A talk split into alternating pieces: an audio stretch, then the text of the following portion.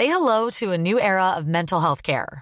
Cerebral is here to help you achieve your mental wellness goals with professional therapy and medication management support. 100% online. You'll experience the all new Cerebral Way, an innovative approach to mental wellness designed around you. You'll get a personalized treatment plan from a therapist, prescriber, or both in a safe and judgment free space. Your cerebral therapist or prescriber will outline a customized plan with clear milestones along the way so you can get to feeling your best. With Cerebral, you're not alone in your mental health journey. We're here to empower you to live a fulfilling life. So take that first step towards a brighter future and sign up today at cerebral.com slash podcast and use code ACasts to get 15% off your first month. Offer only valid on monthly plans. Other exclusions may apply. Offer ends July 31st, 2024. See site for details.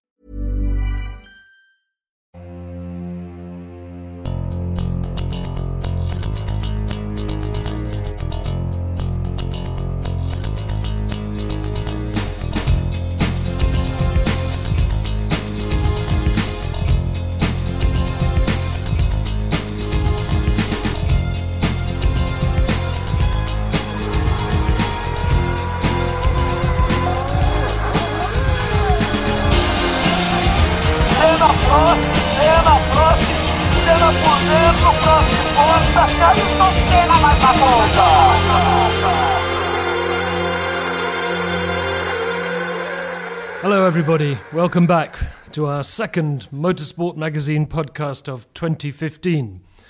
And we've got some entertainment for you today, I can tell you, because for the next hour, we have Mark Blundell, a man who must have driven more cars than almost any other racing driver. It's quite extraordinary how many cars this guy has, this guy has raced or tested. Amazing. Anyway, um, thank you for joining us uh, at Motorsport Magazine, uh, overlooking the Thames in London. Lovely winter morning.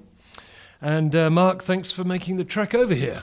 Uh, it's my privilege. I'm uh, enjoying every minute of it so far, apart from the stairs on the way up. yes, yes, yes. Unfortunately, the the lift has broken in this building, so uh, us. Uh, good grief! It's, so- so- Along yes. with the ceiling. Somebody, somebody, somebody's now about to come through the ceiling. Anyway, we can cope. Um, you were a motocross rider to start with. Um, have you done any since you stopped doing it? If you see what I mean. Uh, yeah, I, motocross actually was. I lived in a rural area, so motocross was really the uh, the core sport on wheels Yeah. in sort of farming community as such. Yeah. Uh, instead of going into go karts, which most race drivers normally do, um, so that was what I did as schoolboy level. Uh, top 36 ACU rider at schoolboy level, so reasonably successful. Had an opportunity to go on to be a professional guy, but didn't really like the uh, the mud. To, you know, it was a little bit too The messy. mud? Yeah, a little bit too messy at the weekends. Oh, right. Yeah, wasn't wasn't that enthralled about cleaning my bike on a Friday and a Monday, which actually the bonus was I never went to school on a Monday or a Friday. But um, yeah, it, it transpired that you know motocross was a great a great platform for me because uh, and, and maybe Simon might uh, understand this a little bit more. But when we did wet races, and I always loved to race in the wet. I would pick lines out that were a little bit obscure, Yeah. and that came from motocross Yeah. because uh, you wouldn't go into a, a berm or a, a rut that was there at times because it was too deep. You'd right angle the corner and try and find the maximum grip, and applied in car racing, and, and that was kind of what's you know put me on that track early on. And I, mean, I was going to say must have, must have helped a little bit as well with, I mean, just balance, hand you know, hand to eye, and all of that stuff. I mean, an, an awful lot of that must have translated from your motocross days. Hundred percent. Uh, you know, most people I talk to, when you when you speak to them about driving a car, they don't understand that actually balance is a key point. Uh, we all get back in our road cars when we go home. You know, if you're actually sitting a little bit skew whiff in your seat and you'd actually feel comfortable, one, you're not confident, and two, you won't operate the car that effectively. So you know, balance is is quite key. And at the same time, I think you know that that hand-eye coordination, that, that competitiveness as well. I had no issue with lining up of a grid of race cars. I was used to lining up with 38 other kids next to me, handlebar to handlebar, you know, clutch and brake levers entwined already before we got to turn one. Um, so that you know there was no worries about going wheel to wheel. Um, so I think it was a great stepping stone, even though you know we had to add another couple of wheels, uh, two to four wheels, but the transition was was quite smooth. Did you start car racing because you thought it was less muddy or a bit safer or what? No, I mean, uh, you know, background of all of this is my my dad is a panel beater by trade. That's his profession. Um, he was a self-made. useful, I should think. Yeah, very, very useful in many, many areas, and there's a lot of stories attached to that as well. Even down to American motorhomes being repaired on the side of the road in the states, but it's another story. But um, the uh, the background is that he was a panel beater and sprayer. That was a profession. He then elevated himself into being what we call a, a car dealer, uh, and uh, did very well, and you know, and very independent. So as a young kid, I started driving eight years old. You know, I sat on a cushion. I went around the, the, the yard of cars. Uh, at 14 years old, I was, you know, stealing keys out the key box in the garage and taking cars off the forecourt. Um, I only told him about that 10 years ago. Yeah, he was yet to find that one out. Um, some heavy metal as well. You know, if something would have ever happened, I'd have been in big trouble. Um, not that proud of it now, but it's one of those things you do as a kid. And none of the family had anything to do with car racing, uh, uh, you know, categorically. Um, my dad's dad was a coalman. We come from Islington. My mum comes from Watford. Um, dad couldn't read and write. Left school at 13. So that's the background of us, uh, which probably makes some sense why I don't have any education either, because I didn't see the sense in it. Um, Doesn't seem to have done you much harm. Though, well. I, I think it, you know I look back now and I and I wished I'd have actually stuck to some things at school because it would have stood me- it stood me in good stead. But you know if I'd have learnt the language, I think there'd have been a benefit to me in F1. If uh, if I'd have actually learnt a little bit about adding up, would have been a benefit in my contracts. But there you go. Uh, am I right in thinking that the, one of the first cars um, that you jumped into, where having put the cushion on the seat, you actually wrote off having hit another couple of cars along the way as well? That, that's a true story. Yeah. Um, the, the, back of the garage, uh, the yard had been freshly tarmacked.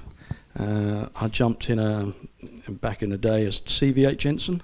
Oh you dear. remember those? Yeah, were quite a powerful car in its day, you know. And uh, got in that, went to drive out the yard, uh, had some fresh tarmac bitumen on the bottom of my shoe, slipped off the uh, brake pedal while I was just you know manoeuvring a little bit, hit the throttle pedal, uh, got kind of rammed and stuck with it and launched myself into a, an old Princess. Yeah, also a big car.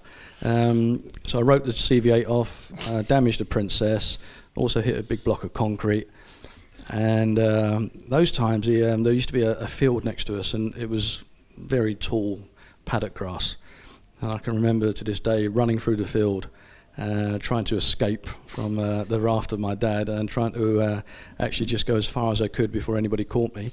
Luckily, he caught up with me. Um, and to, to give me due, uh, the words to this day I still think about is, you know, don't worry about it. We can put cars back together, but we can't put people back together. Oh.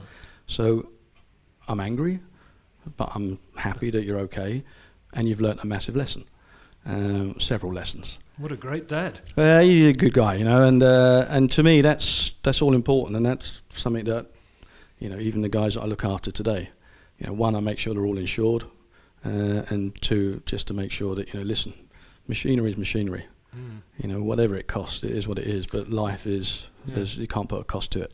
We should we should explain before we go any further that you you do manage uh, racing drivers and you, you manage footballers as well, don't you? Oh, we manage 22 football players, Wow. eight racing drivers, wow. uh, eight golfers, and then we represent some other people as well. So yeah, it's only it's only a little boutique business with a few people involved, but um, keeps me out of trouble. What are uh, racing drivers like compared to footballers and golfers? You want the true answer? yes, of course. yes. There's no one listening. Don't worry. It's Yeah, fine. No, I, Damien, I think you, you have to understand, and it's and it's interesting. It's interesting to come out of a sports background and then go into other sports. You know, football is very much peer pressure, locker room mentality. Trying to actually get a young football player to understand that, listen, you know, you don't have to go with the flock all the time. You need to just focus on what you do best, cut your own path. I know you're going to get a bit of heat sometimes, but you'll see that there will be rewards at the end of it but unfortunately there's this sort of process that you know that, that goes on and it's difficult to break the mold. And then when you see what goes on in Premier League today and you see uh, guys you know on the sort of salaries and what they're up to it's very difficult to actually get them to understand that there is another channel. You know I, I think you know for, for what it is um, David Beckham for me I think is a great role model. I think he's a he's a fantastic advert for our, our country. I think he's a great advert for football. Okay he's no different to me in many ways. Um, I don't have the biggest vocabulary in the world. I don't know. I'm not that eloquent, but I try and relate in the way that I see. And nine times out of ten, most black cabs I get into, they all relate to me, so I'm happy with that. I get to go where, get to go where I want to go. Um, you know, it might not fit everyone, but I think he's a great brand, and he's worked hard at it. Uh, and I think that's the kind of guy that a young football player should be looking at. Racing drivers, golfers, very much in tune.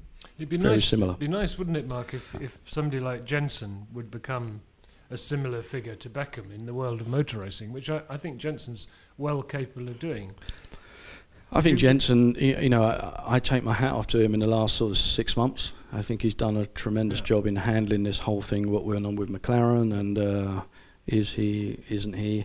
Um, he did it with class, and I think uh, he, he got a lot of uh, a lot of brownie points for that. And yeah, after sport in whatever capacity it may be, I think there's a there's a great sporting brand ambassador for the country because he, he can cope with that level. Getting back to Mark Blundell, um, our, our man Simon Arron was present the day you first got into a racing car. Is this right, Simon? It, the day he first raced, Oh, the, the day, okay. he, the day he first actually competed, yeah. Tell me about it. Tell Well, us I mean, I, about it. I, I mean, I, re- I mean, it- this this is going back to the old classic triangular Silverstone club circuit, which, to my mind, for all they've changed Silverstone, the one thing they've done wrong was replacing the triangular club circuit because it provided great racing. And I was in the Dunlop Tower looking down on the old Woodcote. We could see cars pretty much from the exit of Beckett's all the way down the straight. And you were in your black Lola, never heard of you previously, You're doing a Formula Libre race, I think. I think Eugene O'Brien was making his Formula Ford debut the same day. And um, your your angle, I mean, your, we were talking about balance before, but the lines you were taking through Woodcote was sensational because you were flicking the thing sideways half an hour before the corner and holding it sideways all the way through till pretty much Copse. It was brilliant to watch. Yeah. I didn't actually know what I was doing. Oh, they did well. It, it looked, yeah, but it, it, it, looked- you didn't go off. You didn't go off though.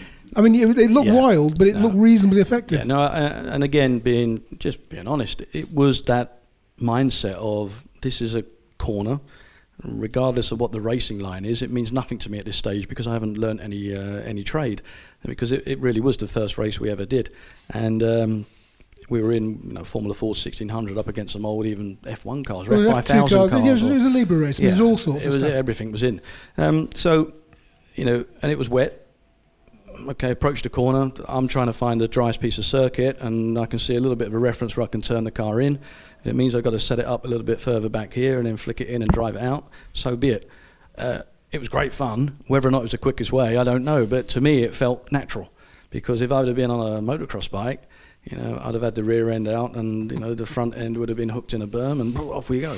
So it was just a natural process.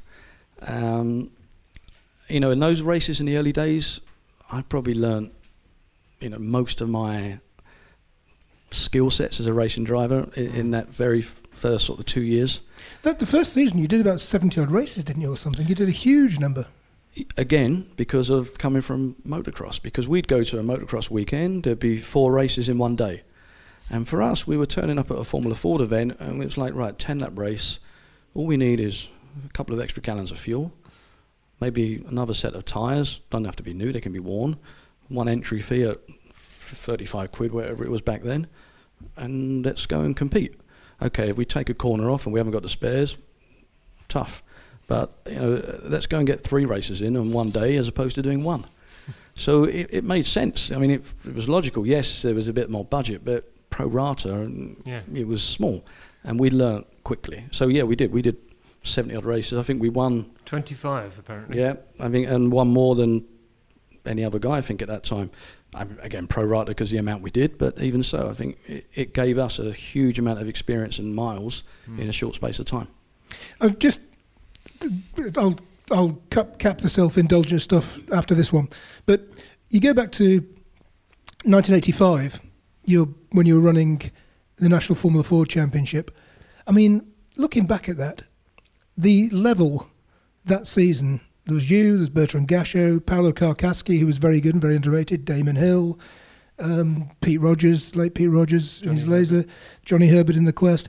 I mean, there were there were nine or ten guys, all of very very similar ability, and you were usually kind of glued together at the front. I mean, the racing, the standard of the racing, the quality. Damon Hill, Yeah, Damon. Yeah, Eddie Irvine. Eddie Irvine. Yeah, Eddie, yeah, yeah. I mean, Perry McCarthy was just a little bit behind most of you most of the time. He, he hate me for saying, but, but he was. Um, but I mean, the, the standard that He won't like that, you know. No, I know he won't. and I'll expect it. You'll, you'll get, you're going to get a phone call, Simon. you know. Yeah, I get phone calls anyway. The, um, the standard that season was just brilliant. I mean, it was aggressive and brutal sometimes. I remember one or two punch-ups between you and Bertie Gachot, for instance. But I mean, the, the, the, off the track. off the track, yeah, off yeah, yeah, track, off yeah. the track. But No, it's usually because of um, stuff that happened on the track. Listen, I, I still say to this day, the best motor racing I've ever done in my life, the most competitive, the most fun, uh, and I truly believe, yeah, that was probably one of the best crop, best group of drivers that have come through a transitional junior formula and all gone on to be successful in, in, in our model, and that model is to get to Formula One, because you know so many of us did make it, and uh, I think they all made it on merit as opposed to checkbook or whatever the case may be. We all kind of slogged through and got there. Some of us then went on to do better than others, but at the end of it all, that little nucleus was quite a talented group. It was just so exciting, as Simon says. Though the racing was just so thrilling, wasn't it? I mean, you you really went. You you know you were quite happy to go and stand on the bank all afternoon in the rain. It was just brilliant stuff. Wasn't Yeah, and I think also that um, you know the thing for, uh, on my side of things, what really uh, stuck out was I I know for sure there was two or three events that I blew races just to prove a point. point, and the point was that I would go into any corner with anybody side by side, and I wouldn't come out of it. So if we didn't make the corner, you know, if, if I never saw the exit, I made a point because I knew the next time I raced against a guy, he'd back out because psychology. And uh, and if it didn't work off the track, I normally tried to make it, you know, work in another way. So, it, um, you know, so hence why I had points on my license from being. Uh, well, actually, I got arrested one day at Castle Combe. That was after you tried to poke Bertie through the through his helmet slot, wasn't it? Trying to poke him in the eye or something, or I punch did him ask him to take his crash helmet off, and he refused. And So he made, punched a- him he made an error of judgment because he flipped his visor up, so I managed to get a sort of a semi fist into the visor slot. I, I think that might have been the day. I, I, I remember sitting outside race control until about midnight, waiting, wait, waiting for the results. Because you lot, I mean, about eight Formula Ford drivers were in with the stewards. I think you and Bertie had been having your punch up, and it was yeah. Yeah, no. And it was a classic one of Bertrand uh, not being able to talk any English when he got into the steward's room. You know, and as soon as he come out, it's like. Right, you um you you went pretty much straight to Formula Three Thousand. How how did how did that occur? I mean, talk about a jump. Well, I've never done anything in a conventional fashion. Um, and maybe that's because of a lack of understanding and a, la- uh, a lack of reference and not really having anybody with any motorsport knowledge. So we always looked at things without seeing any of the actual barriers that were probably there. Because actually, in our first year, we ran our own team. You know, Fleet Ray Racing was sort of born, uh, and then we actually then got picked up by Ralph Firman at Van Diemen and, and went on to race in the Works team. And we got three quarters of the way through, and we thought, "Yeah, actually, this is not even doing what we needed to do. So we put ourselves back in our own team again. And then I picked up a deal with Reynard as a factory driver, so we had all factory support, but we ran it ourselves. You that know, was that was in two that was in two liter and that was yeah. a two litre, and we won European Championship, and then I think second in British, and again still having battles with Bertrand, stuff like that.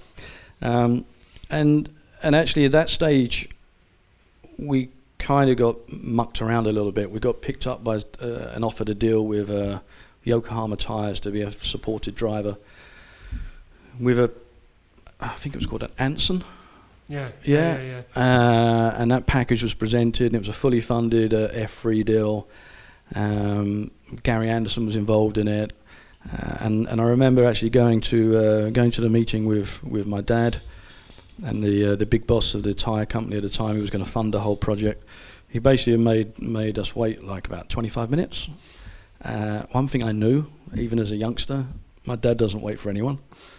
You know, he, he will wait, but if you say you're going to be one o'clock and you don't come out at one and say, sorry, I will be late, you just don't come out. And 25 minutes later, pretty much guarantee we won't be there. And we weren't.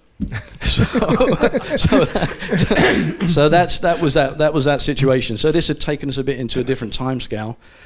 And um, we kind of thought, look, you can drive a race car, so it's four wheels, it's pedals, it's an engine. Let's let's just jump. Who says you have to go and do F3? There's no sort of Sure. regulation. So we went and bought an old F3000, a year-old car, mechanical injection, plugged up a little bit on the chassis and stuff. Um, we called it the shed because it was kind of had all bits and pieces on it. And we went with our own team and went F3000 racing. And and led at Spa in the rain. Led in Spa at the rain and would have won that one if only if it had been, you know, the result not taken from the lap before when Sala Yeah. had his accident. Um, and we overtook all the factory guys with the, you know, electronic injection and the mole responses.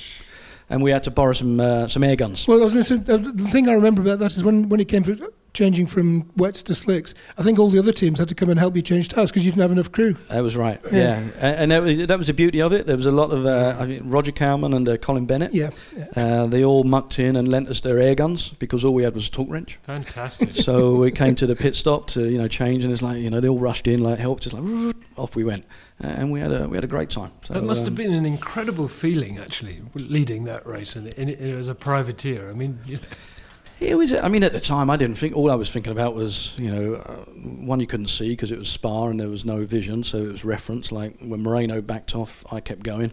You know, when Wallace backed off, I kept going. Modena backed off, I kept going.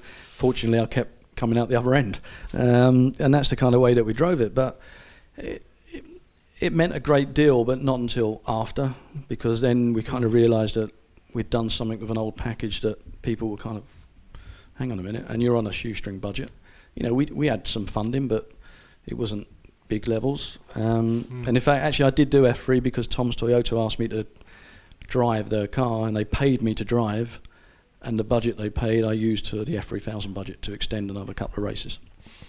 In the in the next issue of the magazine, Simon's written a, a great story about 3000 because this year's the 30th anniversary of it starting in '85, and y- you, you've written a lot about the, the, the camaraderie of the, the series, um, which we just don't seem to get these days. There's that sort of level where it, it was very very competitive, obviously, and very hard, but there was a, a good element of fun and uh, team spirit sort of within the whole series. I think some of that stems from where F1 is. You know, you Mm. see F1 as a as an, a, an environment now, and even that is not as much fun as it used to be. No one's got time. Hmm. They haven't got time to even stand in a paddock and have a chat for five minutes. You know, so you've got all these uh, mirrored teams. You know, the junior team Lotus and the junior team this, and, and they all want to try and mimic F1, Hmm. and it's lost a bit of its. It's, I don't say coziness, but there, there there isn't such a warm feeling anymore. Um, Do you think that's partly to do with the the money or not? I mean, wh- how does it compare with football in that sense? That there's more and more and more billions of pounds going into football. Is that It's it's different because you know what what football's different in in that the money is basically the clubs, and you know that that's that's the uh, the pool. But at the same time, you know some of that wealth gets distributed down to the players, and they're on pretty big salaries. But you again, you come back to that kind of locker room mentality. So there's there's there is that sort of uh, camaraderie still there to a certain point. Yeah. But when you get into single single sports people's focus and they're up against each other, the the actual you know, the, the getting together afterwards isn't quite the same. no? You know, and the getting together before isn't quite the same. Right, right. You know, um, you know, in saying that, back in those early days, the the little pack of us were all close, and we still meet every year today. You know, Huh? last December we were all we all go out and talk about the same blinking stories as what we do every year. you know, they all get enlarged and bigger and better, but it's um, it, it was there. But saying that, it was dog eat dog, so we were all also prepared to take each other out, um, and and that's the way it was. But it was a sort of respectful feeling. Now I think there's a little bit of Mm. there's a bit of an edge to it Mm. because if you haven't quite got that association or if you haven't quite got the budget or you haven't quite got the right operating team, they already feel that they're one step above. And Mm. in doing that, I think they lose a little bit of that crossover. In 1989, you you did some testing for Williams. You've come a long way, haven't you? Quite a short time, actually. Well, you consider I started in '84 doing Formula Ford, and by '89 I was sitting in the Formula One car testing. Um, I mean, even by today's standards, still quite quick. And back then, it was incredibly quick. Yeah. Uh, I had some, uh, I had some support from John McDonald, who was uh, you know former team owner and man about town in F1. Um, John wheeled me into uh, to Frank and sat there, and basically uh, I sat like a very good little boy. While John told him that I was the best thing since sliced bread, and he would be stupid not to put me in a car to test me. Um, thankfully, Frank took note and put me in a car, and we went and did some little testing early on, and they were very pleased with the feedback and very pleased with what was going on, and they offered me a three-year testing contract. Um, you know, and to be at that stage, very young, having a three-year contract with Williams Grand Prix was was a massive thing, uh, and also I was getting paid. You know, which is when I look back, you know, I was getting paid at Formula Ford 2000. I'm quite lucky that I've always been able to sort of cut a deal to try and get some salary, uh, which is fortunate because I'd be no good at anything else. so, but um, you know, 89 was a pivotal year because from kind of coming through those winters where there was not much on the horizon, we had a F1 test deal, World Sports Car deal, and an F3000 deal. So I did all those disciplines in one season. But Williams was a fantastic proving ground for me because I had a great rapport with with Patrick, um, you know, good rapport with Frank. I was the the youngster, but in many ways I was the first generation of professional test driver. You know that that that was the the, the template for it, and of course we we know kind of took my uh, my role, um, which you know to this day is still one that I think about. I can't regret it because I did it, but um, you know things tell me that if I'd have stayed where I was, I probably would have been in a different situation. But that's the way the cookie crumbles. Sure, it's difficult. uh, just tell us a bit about. I mean, how, how did you come to get that wrong, if I could put it that way? I think because we'd we'd done what we'd done in the the old F3000 car, um, and it really did sort of shake up the paddock a little bit. Because you know, if you're talking about an Onyx with, you know, a seven hundred thousand pound budget back then from Marlboro and these star guys and you know the the European guys, and along comes this little tin pan outfit with an old truck and an old car and an old mechanical and in- injected engine, and blitz by them hang on a minute, what's going on? It doesn't, it's not conforming. So, A bit like Cambridge drawing with Man United. exactly that, exactly that. And you know, maybe at some stage it was only going to be a, a blip on the uh, on the radar, but it showed that there was some some potential. Mm. Uh, and I think they were, you know, Williams were gracious enough to give me the opportunity. And once I got in and you know got behind the wheel of an F1 car, I, I took it and grabbed it with both hands. Um, you know, I think I probably have a good bet with somebody. I think I'm probably I probably have the most miles of any driver in the world on active ride suspension Formula One cars because I did all of Williams's work. Uh, later, when I did McLaren stuff, and also semi-automatic gearboxes. So again, youngster, Yeah. Learning a huge amount of cutting-edge technology stuff with the best in the business. It, it must have been quite a shock going from what you call the shed to the Williams Grand Prix car. I mean, you couldn't probably find two more different single seaters. Yes. massive differential. Uh, I mean, you know, j- just to just to have somebody actually like greet you at the door and say like, you know, like, uh, like treat you as a professional. I mean, all of a sudden the, the dynamics change. But in saying that, the dynamics changed in such a way where I always wanted to, you know, not try and change myself and still be the guy that I was because ultimately I think that was some of the draw. You know, the uh, I know maybe in some ways I think they may have trying to get the next Alan Jones or something. Like you know the, the, kid out of the outback done good kind of thing and bring him across and you know I, I always went in cost nothing to say hello and it cost nothing to say good night even if you'd had a bad day. And I think that went a long way and uh, wherever I've been I've tried to sort of take that with me and I think Williams actually gave me a good grounding for that because I knew whatever was going on even in a test role if something needed doing and it maybe affected me directly, the guys would actually knuckle down and put an extra hour in to do it Mm. because you know we were a tight little nucleus and um, they were really good days actually. You know, and Paddy Lowe was one of my main guys. We'll see where Paddy is today.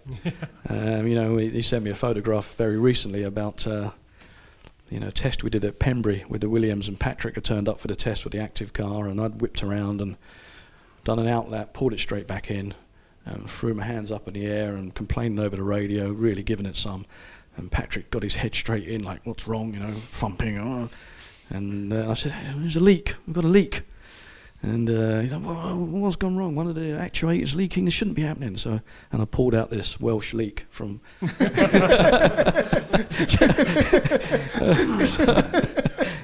he went apoplectic. Uh, the guys all fell about laughing, and that was that was a kind of you know we had fun. You know, we got down to work, but we had he a lot do- of fun. He does tell that story now, though. I think he's, he, he's, he's, he's got over it. I think. yeah. Um, can we just uh, can we just take let's take a couple of questions from our listeners because um, uh, they've taken all the trouble to send them in. Um, Rob Asher wants to know, uh, Mark, about your win at Portland in 1997. We're going to jump around a bit here. So, yeah. You won by what, what was it? I mean, less than a second, but something I don't know, a naught, fag paper, wasn't it? 0.027 pounds of a Yeah, second. he's got it right. Okay, well Yeah. done, Rob Asher. Um, did you did you know you'd won? No.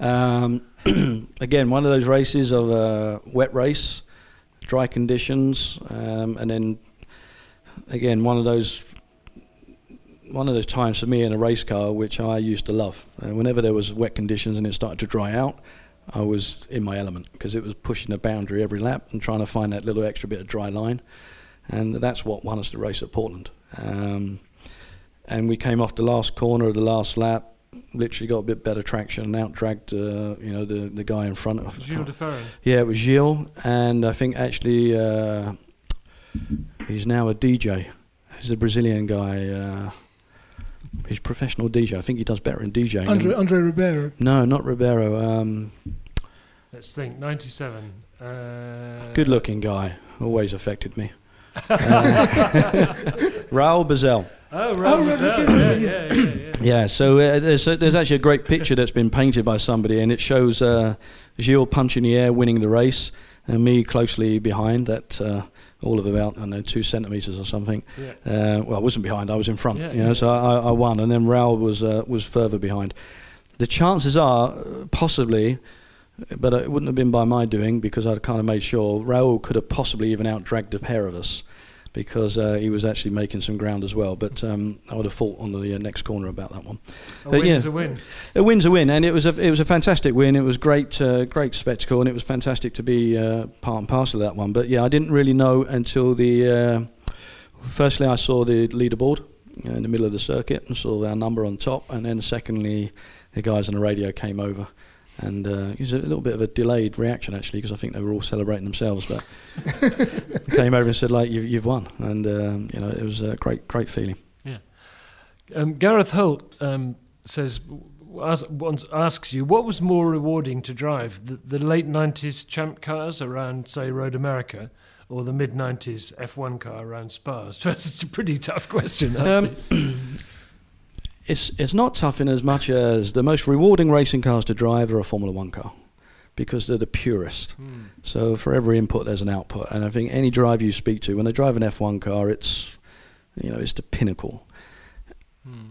So from that perspective, F1. But if you asked me what was the best car to race, I would have probably said an IndyCar back in that generation. Um, you know, outside of my Formula Ford days, for me, IndyCar racing in that era was Formula Ford at 200 miles an hour, you know, and 900, 900 horsepower, no traction control. It was proper racing, and you know, wheel to wheel, whether it be on a road course, street course, or an oval, it was serious stuff. Um, and I and I would say, you know, they were probably some of the uh, the best high performance racing days that that I ever did. Great spectacle as well. Again, I, I still feel some of the best racing you ever see Yeah, and uh, you know enjoyable because I was lucky enough to win on all the different different disciplines. I didn't win a short oval, but I won on a super speedway, road course, street course, and you know getting an oval right and actually coming through at the end of it after 500 miles is is quite a rewarding feeling. Yeah. Um, and I think you know uh, a lot of guys actually diss it and dumb it down, but don't dumb it down till you tried it. No. I mean, it's, it's- I mean, a lot, of, a lot of drivers take time to acclimatise from racing on street courses, conventional circuits, to ovals. I mean, how how long did it take you, and how, how easy did you find it? It took me a while. uh, I tell you why it took me a little bit longer is because I'd sort of gone to Brazil and had a massive accident, and then the first time I'd got onto a super speedway was on my recovery uh, laps from that accident. So, you know, when you when you roll out after uh, nigh on killing yourself, and uh, and you go onto a two mile super speedway at Michigan, and you get up to 180, 190, and then you, you, you you're thinking like this is not right. The car is just undrivable because it's not efficient at that speed. You know, it doesn't function properly. Mm. So you, you pull it in, and firstly, you're saying, Do I really need to do this? Because I've just come back from some big injuries and I don't feel too good about this whole thing. And secondly, I'm screaming to the engineer, like, Give me something to drive, you know? He's like, well, What are you talking about? He's like, You're not even going quick. You know, get over 210, 215, and the car, the car will settle down. And I'm like, okay, this is serious now. I need to. I actually got out the car. I left the circuit in the rental car. I went off for an hour made my decision. Okay, this is what I really want to do. Came back, got back in it, never thought again about it, hmm. and that was off. That was. Hey everyone, I've been on the go recently Phoenix, Kansas City, Chicago. If you're like me and have a home but aren't always at home, you have an Airbnb. Hosting your home or a spare room is a very practical side hustle. If you live in a big game town, you can Airbnb your place for fans to stay in. Your home might be worth more than you think. Find out how much at airbnb.com/slash boast. Hey, I'm Ryan Reynolds. Recently, I asked Mint Mobile's legal team if big wireless companies are allowed to raise prices due to inflation. They said yes. And then when I asked if raising prices technically violates those onerous two-year contracts, they said, "What the f*** are you talking about? You insane Hollywood ass." F- So to recap, we're cutting the price of Mint Unlimited from $30 a month to just $15 a month. Give it a try at mintmobile.com slash switch. $45 upfront for three months plus taxes and fees. Promo rate for new customers for limited time. Unlimited more than 40 gigabytes per month. Slows. Full terms at mintmobile.com. Where I went. Wow. But you, you loved the ovals, didn't you? I, I seem to remember reading somewhere that you, you did actually really enjoy them. I like the 500 mile races, Ed, because for me, you know, the the races were never about the qualifying. It was about getting the car right for that three hours and 15 minutes. Um, it was about making sure you had something underneath you that was a usable car throughout the transitional periods.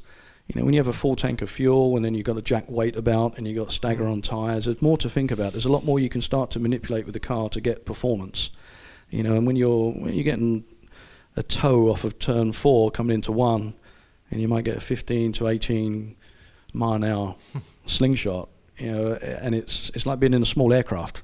If you, I can't really explain other than that. If you've ever been in like a little Cessna, and you go through turbulence, and you you know that's what it's like in an Indy car when you're three or four, because you've lost all of that clean air. You're getting shook around pretty much, and also you've got an area of control which actually is completely inefficient because the steering is is void because it's basically on air. There's a there's a layer of it, and until you can just creep out of that and get some grip back, it's why you see a lot of guys kept to the exit of the corner and they hook and they're off. Hmm. They're already on a blanket of air. you know, it's not because they got it wrong. It's just there's no air for them to be efficient. So it's a it's a strange feeling, and one that you have to really get some experience. You know, don't get me wrong. I went on an over and I got told off straight away by some of the big boys. I came down the pit lane and said, "Hey, what, what are you doing?" I said, "What do you think I'm doing?" I'm driving the car. He says, "No, no, no, no, no. This is not F1. Don't come by me and like chop me off and go into the corner." I said, "Well, that's what I do all the time." He said, "Yeah, yeah, yeah. That's great." He said, "But you're going to stick me in the wall. Don't worry about yourself. Worry about me." Because you're taking all my, my air, hmm. and you just took my front end off me, and I've washed out, and I'm nearly up in the grey, and I'm off. You know, it's like Michael Andretti, Unser Jr. I'm like, yeah, screw you. Okay, so they do it to you. Then it's like, okay, I got you. yeah, but you, you have to learn all of this, you know, and, and it's, It's something that you have to be respectful of, and, and it's when you get that level of respect, you can then run three, four laps in a super speedway, an inch and a half away from the guy at 225, because that's the level of confidence and respect you have. It's fascinating. It's fascinating. I mean, is there is there an element of fear involved, Mark? I mean, I mean, this is you know, you're going very, very quickly in a car, aren't you? There. Yeah, I mean, you know, that's the quickest I've ever been in a racing car. You know, outside of Le Mans, that that hand grenade we drove at uh, with Nissan. You know, IndyCar on a super speedway. Those days we were doing 248 on the straight and 227 in the corner. You know, 29.8 seconds for two miles average. 25 other guys around you. You know, it's a busy environment. And I think you you have to take on board that when things do go wrong, they're going to go wrong in a big way. Mm. You know, there's no coming back from that. And there's an element of fear, but that's the element that drives you. Yeah. I think if you, you know, I'm reading all the stuff today about 1,000 horsepower, and uh, I think all the guys would be up for that because they want something to actually challenge them. You know, I, I want to drive a car that I've got to get in control of. You know, it's me, machine, circuit. Let me apply my skill sets to actually do the job. And if it bites me back, I've got to tame it. Uh, you know, that's that's my skill. That's what I do. So give me something. Don't give me something that does it all for me. You know, I'll do that in my road car every day. It's boring. You know, that, that's not a racing driver. That's that's just a you know, it's a plug and play. It's also it's also not just you either. It's it's us watching. We- Uh, we you know the people who pay to come through the gate. They want a spectacle that's going to give them some kind of thrill up the spine as well. Yeah, definitely. Um, you know, that starts with the noise of the cars. Who wants to go to a pop concert and watch the singer whisper? You know, you, you got to give the, something to get all the stimulants going, and uh, you know that means I see something revving at 19,000 revs, screaming and giving me some fantastic sound, and at the same time it's going sideways because the guy's lost control of it. Fantastic. That, that's what I want to watch. Yeah. Yeah.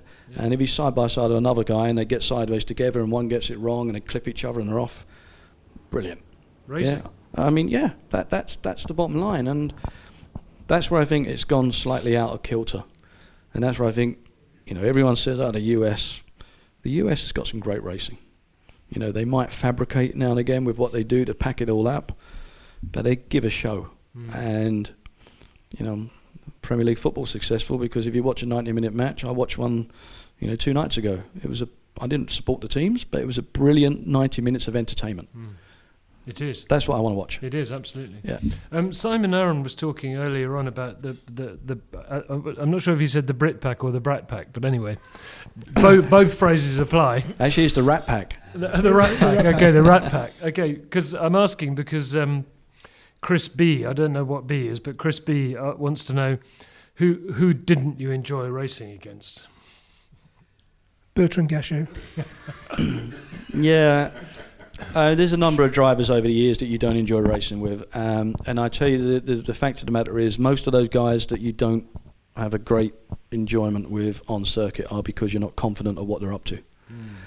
And because you know, no matter we just talk about fear and an element of that, there's also self-preservation built into most drivers. They're not stupid, so if I'm rattling into a corner, you know, even though I'd be the first one to say that I'll go in the corner and I won't back out, there's still a calculation attached to it.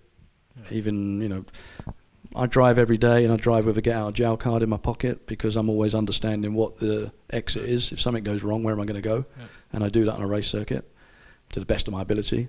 But when people drive and don't actually have that capacity, and British GT was a f- very big thing for me. I went and did a bit of racing with a friend of mine just for some fun.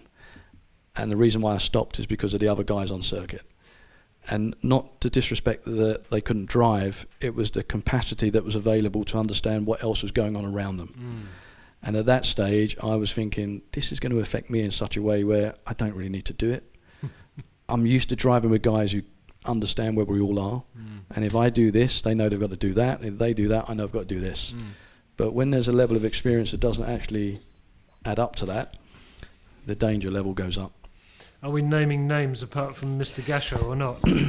I'm not really going to be. Uh, no, I don't think so. Put it this way: all the guys that I didn't get on with know it. Fine. Yes, I'm sure Yeah. they do. Yes, I'm sure they do. Okay. Um, let, uh, let's jump to Le Mans because Neil Briscoe says, "How many times, Mark, were you on opposite lock on that Le Mans pole lap in that Nissan? More- Was more- it the hairiest car you've ever driven?" It was the hairiest lap I've ever driven. Um, and we, you know, and I think the story's been told quite a lot of times now, but you know, purely because the shortened story is we never ran that car for one clean lap up until the lap that I got on the throttle coming out the last corner on a set of hard race tyres because we didn't put anything else on. We never knew what the car would do, whether the tyres would last. And I gave it everything coming off that last corner, opposite lock, straight away, spinning the wheels in fourth gear, up the straight before I got to the Dunlop. And at that stage, it's like, right, you just got to hang on. Um, and at Dunlop chicane, I think I was crossed up throughout that. And Tertre Rouge crossed up. You know, 238 miles an hour for the first chicane. Got there, no reference to braking. So everything was just reactive references, trying to understand what I felt was underneath me, but not knowing. And to this day, I still say, if we had a proper set of tyres and I had some experience, I think there's another four seconds in it.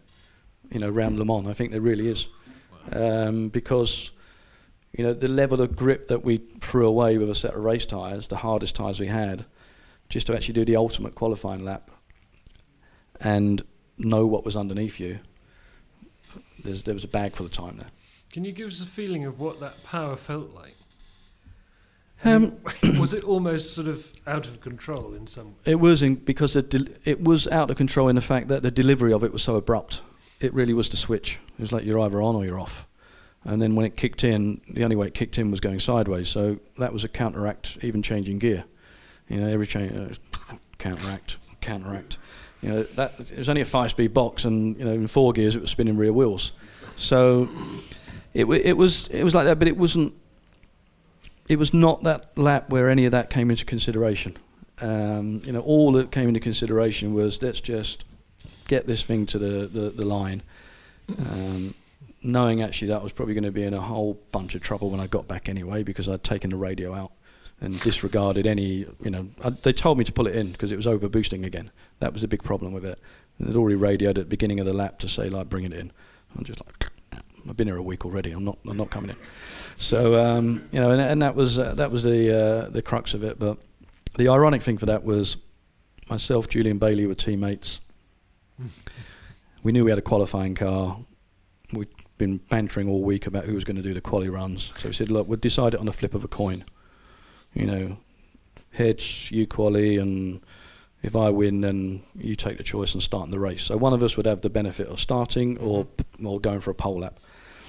So I won the toss and said, no, I want the quali car. I'm going to go for it. Um, anyway, we got on pole. Julian started the race. And Murray Walker kept saying, and Mark Blundell leads the race. so he never got any recognition whatsoever. So it, it could have been worse. He could have said Martin Brundle. there you go. Yeah, yeah. I've used his name in vain a few times. But that, that did turn into the Le Mans 24 minutes, more or less, though, didn't it? It did, yeah. Um, because at that stage we were the first team to use carbon fibre brakes for Le Mans. Uh, they weren't very effective, so they ran into the back of a Jaguar. Um, and you know it was uh, it was early stages that were very disheartening in many ways because we felt we had something underneath us to get a result. But you know that that's Le Mans, Simon, as you know, it's it's uh, one of those those events that every driver who does it, I think, cherishes, especially if you get to a point where you can win it, because there's so much effort put in, Mm. and not just by you, by your teammates, by your team, by the logistics, by by everybody. It's a six seven month program. Is your Le Mans win your kind of your? If you stand, if if you if you have a trophy cabinet in your in your house, which is the one that gives you the best buzz? Well, firstly, I can tell you that there is no trophies in my house. So You sold them all. No, no, I don't think it'd be worth much. But um, if you walk in the door of my house, you would never know I've, I've been a racing driver, and that's conscious from. You need to understand that as a as a kid, you know, at 21 years old, I was already a father. So I was a young dad trying to cut a career in international motorsports. There's a lot of responsibility. So I always came in knowing that like I've done my day's work there. Now I'll go and change a dirty nappy. You know, it's back to reality. Yeah. And I never really had anything of a reminder around the house to sort of Hmm. get me out of tune with what the deal was all about. You know, and the deal for me was how am I going to make a career to make sure that I look after my son. Mm. That was what drove me to. Mm. Um, so even to this day, you wouldn't know. You know, there is uh, there's, there's stuff about my kids, but you wouldn't really say that there's anything that tells you that I was in racing for 25 plus years. Go to my office, my man cave. That's different. Yeah, Le Mans trophies is, is there. Uh, I think I'd come out with less money. I'm not going to bother. I'm not going to bother. Thanks. yeah, but to answer your question, Yeah. Le Mans would be one of the highlights of my career. Yeah, yeah, sure. And and the the reason why I say that is also because the way in which it was done, because I was actually doing the testing role at McLaren for Senna and Berger, and I got the opportunity to go and do Le Mans with Jean Todt at Peugeot, with uh, with Derek Warwick, and it was the only race I did that year. So of course, you know, one out of one is, is quite nice, and it's quite a nice one to do. But it was uh, it was a great program, and it um, and to this day, you know, it, it's it's got some relationships that are everlasting from that that victory. Must have been quite interesting for you, Simon. Really, going going back to that day, the first you know the first time you saw him, and then to see Formula One winning Le Mans and all of that. I mean, a lot of those guys really did brilliantly, didn't they? Yeah, well, absolutely. But I mean, I've been very privileged that I've worked with a lot of guys over the years, like Mark. I mean, Yeah. like Damon Hill. I was at Damon Hill's first race when he was completely out of his depth Sure. in Formula Ford 2000 at the end of '83, and you know he didn't look like he'd do another race, let alone go on to become a become world champion. I've been very, very lucky, and it's been it's been fascinating. It's been a fascinating journey, absolutely fascinating. One of the reasons I, I, I wanted to ask that is because there seems to be a lack now of. I mean, there are. there- I think I'm right in saying there aren't any Italians in Formula One, are there? No, there aren't. Right, good. Um, and you, you used to get, you know, a lot of French coming up, Brits coming. There, there seemed to be this, almost like the football academy. Okay, we're going to get these kids, and one day they're going to play for Real Madrid. Seems to have just fallen away, doesn't it? I, I think that's economics, you know, Yeah. because. Uh, But you didn't have economics. You didn't have much money. No, but I think also back then, as I say, there's a, there's a crop of guys that were fortunate that one way or another they kind of cut a pathway and grabbed at every opportunity, and and fortunately as well, you know, there were teams around that were going to take a punt, and there were teams around that, you Hmm. know, they may have said they had some money, and in reality they didn't. You know, like I sat at Brabham with bounce checks on two occasions because they told me they had money and they didn't, but you know, it didn't matter at the time. It was it was all part of the uh, part of the process. But you know, there was there was enough money around to, to give a guy a go, um, Hmm. and those days just seem to have gone. Mm. You know, it, it's not there anymore, and, and that's some of the problem you're seeing now with, you know, F1 diminishing in terms of cars on the grid. Where do we get the next generation to come in? Because if they don't come in with twenty million dollars, they're not coming in at all. You I mean, know, it, it's sim- but it's simple maths in a way. 'cause, I mean, back back when you made your decision to go to Brabham in, in 91, I mean, there were, I don't know, 35, 36 car, F1 cars. I mean, there were, there were 30 plus. Um, and that was there was space to accommodate a few graduates from F3000 or F3 or whatever. Hmm. Now you've got, we we look as, as we stand, 18 Formula One cars. And then the pyramid below, we've got far more feeder series than we had before. Hmm. You know, you've got full grids in GP2, GP3, FIA, F3 is oversubscribed, World Series by Renault. There are far more people at the kind of level where you would be ready to step into Formula One, and there are far fewer seats to accommodate them. and hence you're getting healthier grids in WEC with talented drivers. Absolutely. No, you're absolutely, getting, yeah. you know, for me, if you look at a DTM grid, I think there's some immense talent on the DTM grid, um, and and I think that's F1's loss because I think there's some guys there that deserve to be in a Formula One car. Well, one, I mean, one of your guys, Roberto Merhi, Yep. who was a FIA oh, European F3 champ in 2011.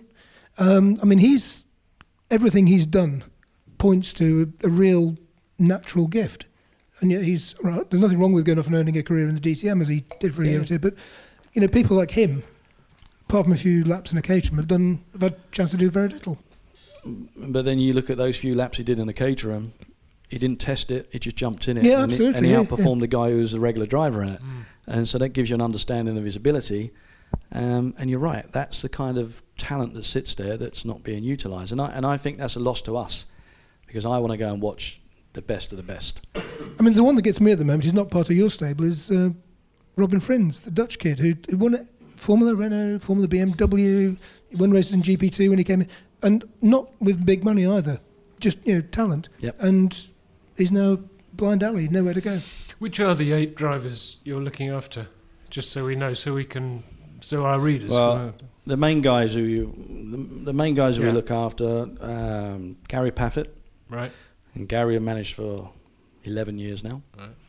Uh, Mike Conway, Yeah. coming up to manage Mike for 10 years, and Tom Blomqvist, who now is three years under under the wing.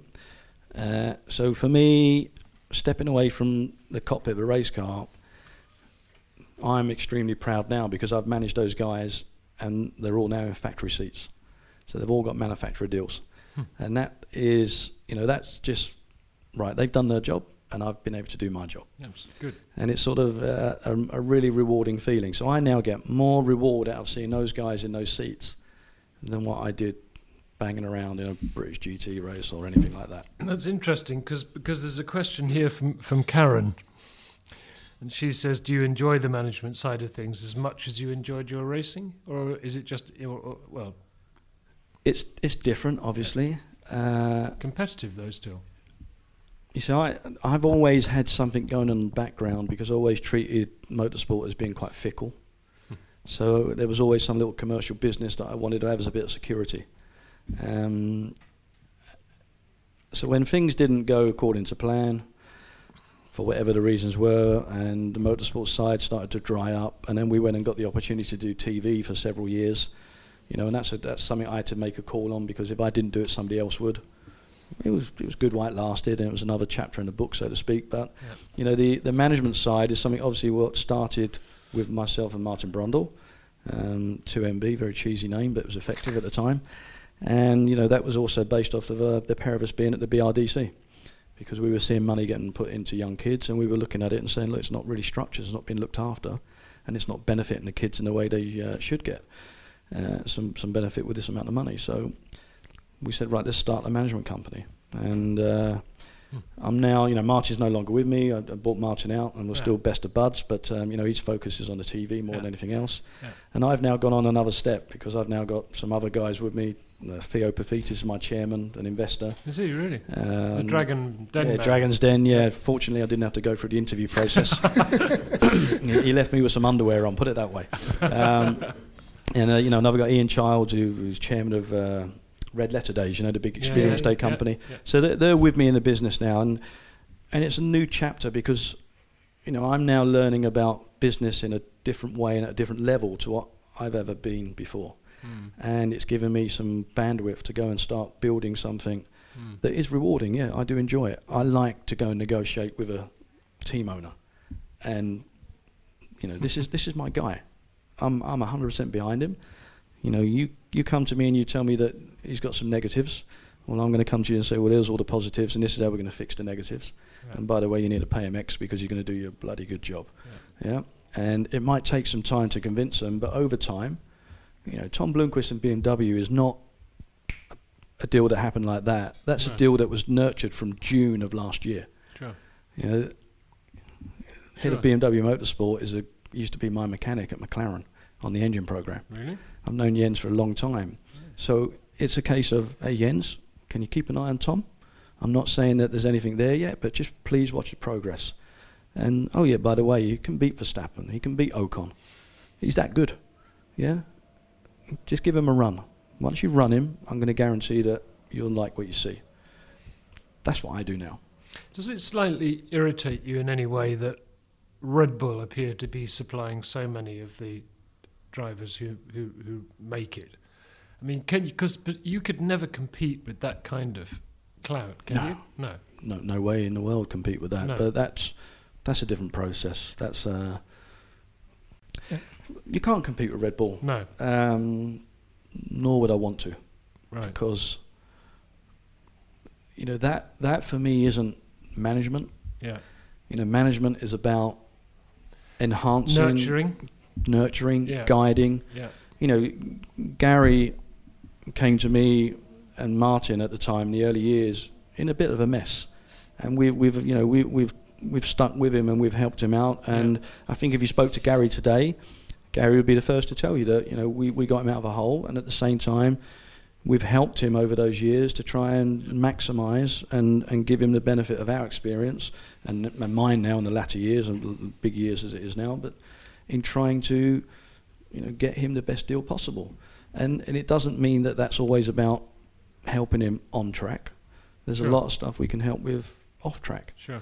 We've all lived it. I still think like a racing driver, but I think like a racing driver for the benefit of all the guys I look after. At the same time, I think like a businessman because I'm also thinking for the benefit of them. Yeah. And yes, along the journey, I'm not doing it for nothing. I admit that. I'm doing it because I want to. Yeah. It's rewarding. Best reason for doing something, isn't Exactly. it? Exactly. Um, We're going to have to stop, which is a real shame because, uh, as I said at the beginning, you've just driven so much, so many cars. I mean, you cannot cover Mark Blundell's racing career in one hour. You cannot do it. Does that mean it's part two? About I, I think there, sh- there should, I think there should be. If you go, yeah, there should be. Yeah, for the for the same money. um, Which would be nothing then, wouldn't it? thank you. um, would you like to manage me? No, you wouldn't. It's too late. It's too late. Um, can I just ask you one more thing before we go? And that, that was a, it's about testing with McLaren. I mean, Senna and Berger. Apart from, I, I imagine there were a lot of laughs where Gerhard's concerned, anyway. But um, what did you learn from all of that? And did you, in Senna's case, did was there something you know that you could obviously see where you thought, I may be quick, but It's interesting. Uh, you know, obviously, I, I made a decision in '91 to go run with Brabham, which Mm. was probably, in hindsight, the worst decision I ever made Mm. because I should have stayed with Williams and I should have stuck. But I had nobody around me to tell me any different. Um, even worse was, you know, Williams were going to run me in the third Grand Prix uh, or the third British Grand Prix and such. Gonna- We were going to have a Grand Prix at Donington. Do you remember? Yeah. It was muted that we were going to run a third car. Yeah. Yeah, and it was going to. So I was already on online to do that. Everything was programmed. I was going to be in that car, and it never happened. So a few things went against, and then I made a bad call. I also made a bad call the day that I went out pit lane in Brabham because I understood very quickly that it was not going to get me where I needed to be. I understood even more when I got invited back by Williams to test for them, which is unheard of and still doesn't happen to this day. Mm. Contracted one team and asked to go back and Mm. do testing for them. When you go around 2.2 seconds quicker on the same circuit on race tyres than what you did in the Brabham on qualifying tyres, you know you've made a mistake. So when Ron Dennis came knocking at the end of that year to say, I want you to be official test and reserve for Senna and Berger, I said, yeah, that's the right thing for me to do because I need to regroup and I need to go learn some more. Did I learn from Senna? Yes. Did I have to be assessed by Senna? Yes. Even from the first day at Silverstone, he turned up at 11 a.m. in the morning, put headphones on, listened to my feedback, went and looked at data, basically talked with the engineers, clarified that what I was talking about was correct, and then left. And it was kind of like a seal of approval. You know, uh, the great ones come in and he said that he's okay and he's off. Yeah. And back then it was important because you know we used to run two cars for one driver on a test, and we'd be testing fuel. You know, different fuels because back then it was also you know soluble stuff and you know high performers. We'd have half a second a lap in, a, in different fuel. Testing floors. You know, car would have a different floor on. So what we did then immediately was going on the car for the Grand Prix that following weekend because it get turned around, shipped out, and on the car. Sure. So you had to have some confidence. What else I learned? I learned that I was never hard enough as a Grand Prix driver. I was never selfish enough. Hmm.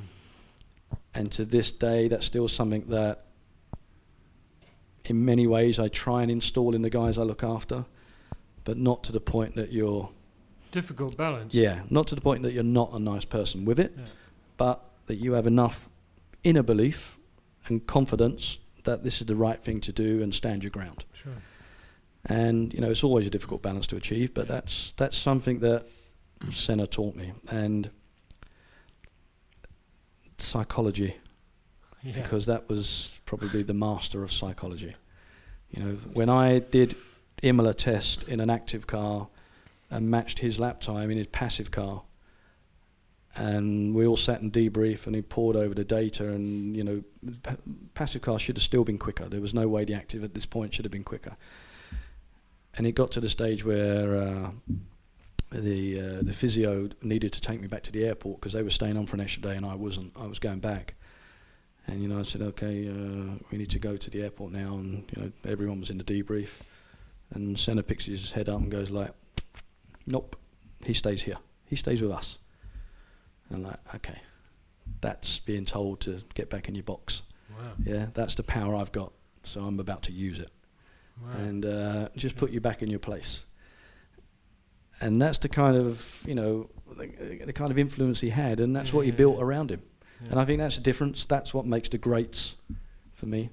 You know, I look at the guys that you know. Do do I say that I, I could have won a Grand Prix with the right equipment? I know I could Right. because I've driven Grand Prix winning Yeah. equipment. I know what I could have done in it, and I and I know I can race with the best. Yeah. Do I say I could have been a world champion? I would question myself because I'm not sure I could have built the right team around me. Hmm. And I only say that in that I saw some greats build those teams. Mm. And you know, and if I look back at a Schumacher, I still to this day, you know, uh, hand on heart, I would still say he was not the best racing driver come Sunday afternoon. You know, if I had to put somebody on the back of the grid, go to the front, I'd put Senna in front of him because Yeah. that for me was the the ultimate. But I would also say that he's probably one of the most complete drivers because he put a team of people around him Mm. that delivered him seven world titles. You know, he was a massive influence, but look around at the structure that he created. Yeah, yeah. That took some doing. Yeah. Yeah, and that's the guys who make the difference. And they were kind of like-minded little crew as well, weren't they? They were they were all pretty tough, pretty no compromises. Yeah, yeah. I mean, it, you know, they and those are the those are the things that you try and instill in the young guys now. Is like build those relationships to a point where you're so intricate that it can't function without you. You know, because that's that's the the pull that you've got, and and that's what I saw when Senna was there. You know, Gerhard was a fantastic driver. He was a he was an incredibly fast driver. But there was a difference between Gerhard and Senna in the way they operated. Hmm. You know, and, and you could and you could see that, and and that difference was noticeable come the end of a world championship winning year. Did, did it almost feel like you were working for Senna rather than Ron Dennis? It, so it sounds like what you're saying. I think to a certain point that would be true.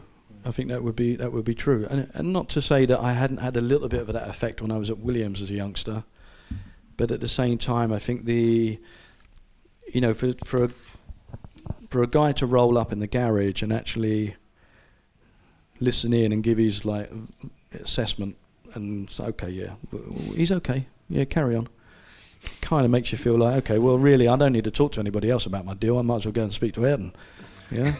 Um, but that that was the power of the man. You know, he, he had a huge amount of presence, and and character, and uh, he was charismatic and passionate. Mm. And you know, when he needed to say something, he didn't necessarily have to say it. Mm. Yeah, people knew. It's a tremendous yardstick for, for you though as well. I mean, you know, if you're if you're going to do laps, Yeah, that he paid. I, mean, that's that's a tremendous. Hey, so you, you, you know, you never stop learning. Uh, Sure. To this day, you know, we, we all we all learn about things, but there's just certain little areas. And you know, I sat with uh, I sat with him on a plane on a on a trip we were doing, and he pulled out an A4 book, and it was full of press cuttings, and all the press cuttings had highlighters on certain pages, and I'm like, "What you're you doing?" He said, I'm reviewing all of the press and all of the points that I'm looking at are negative comments that refer to me. Because when I speak to the journalist, I will understand what's already been written about me and then I will choose what I will say after. Wow. So that's how his mind worked. You, would have interviewed him. You, you, Oh, many times. Yeah. But the, the I mean, I, was just about to say. I mean, I remember the the first F3 race, and this is still F3. Remember, uh, 1983. Um, David Leslie qualified the Magnum on pole against the odds, and then Ayrton disappeared and won the race by a fortnight.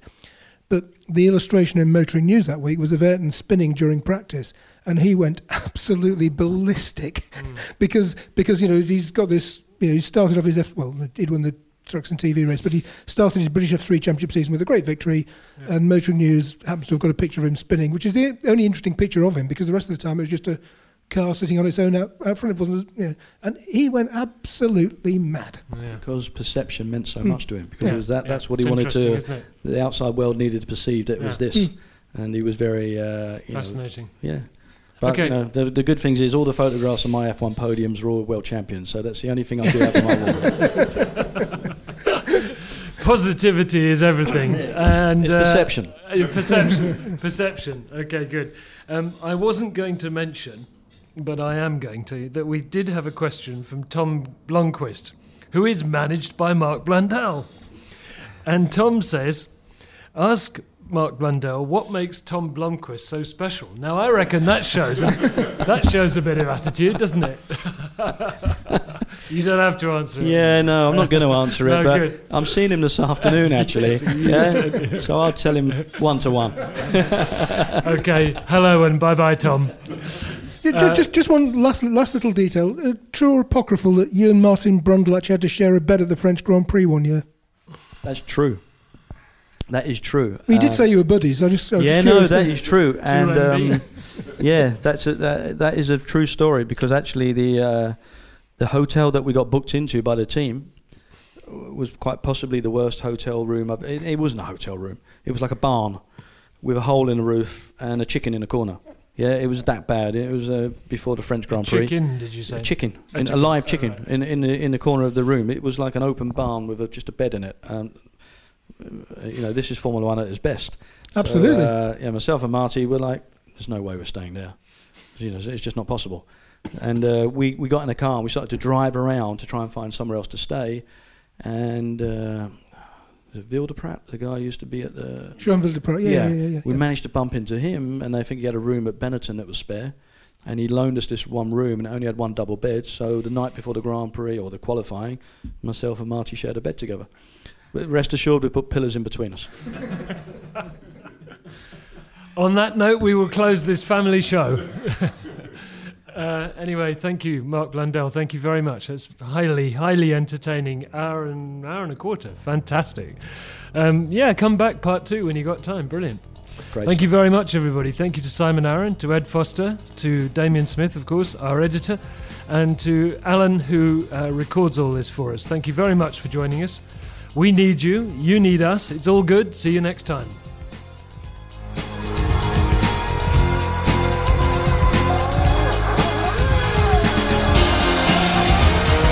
Frost, Emma Frost, cena por dentro, Frost de costa, Ayrton mais na volta.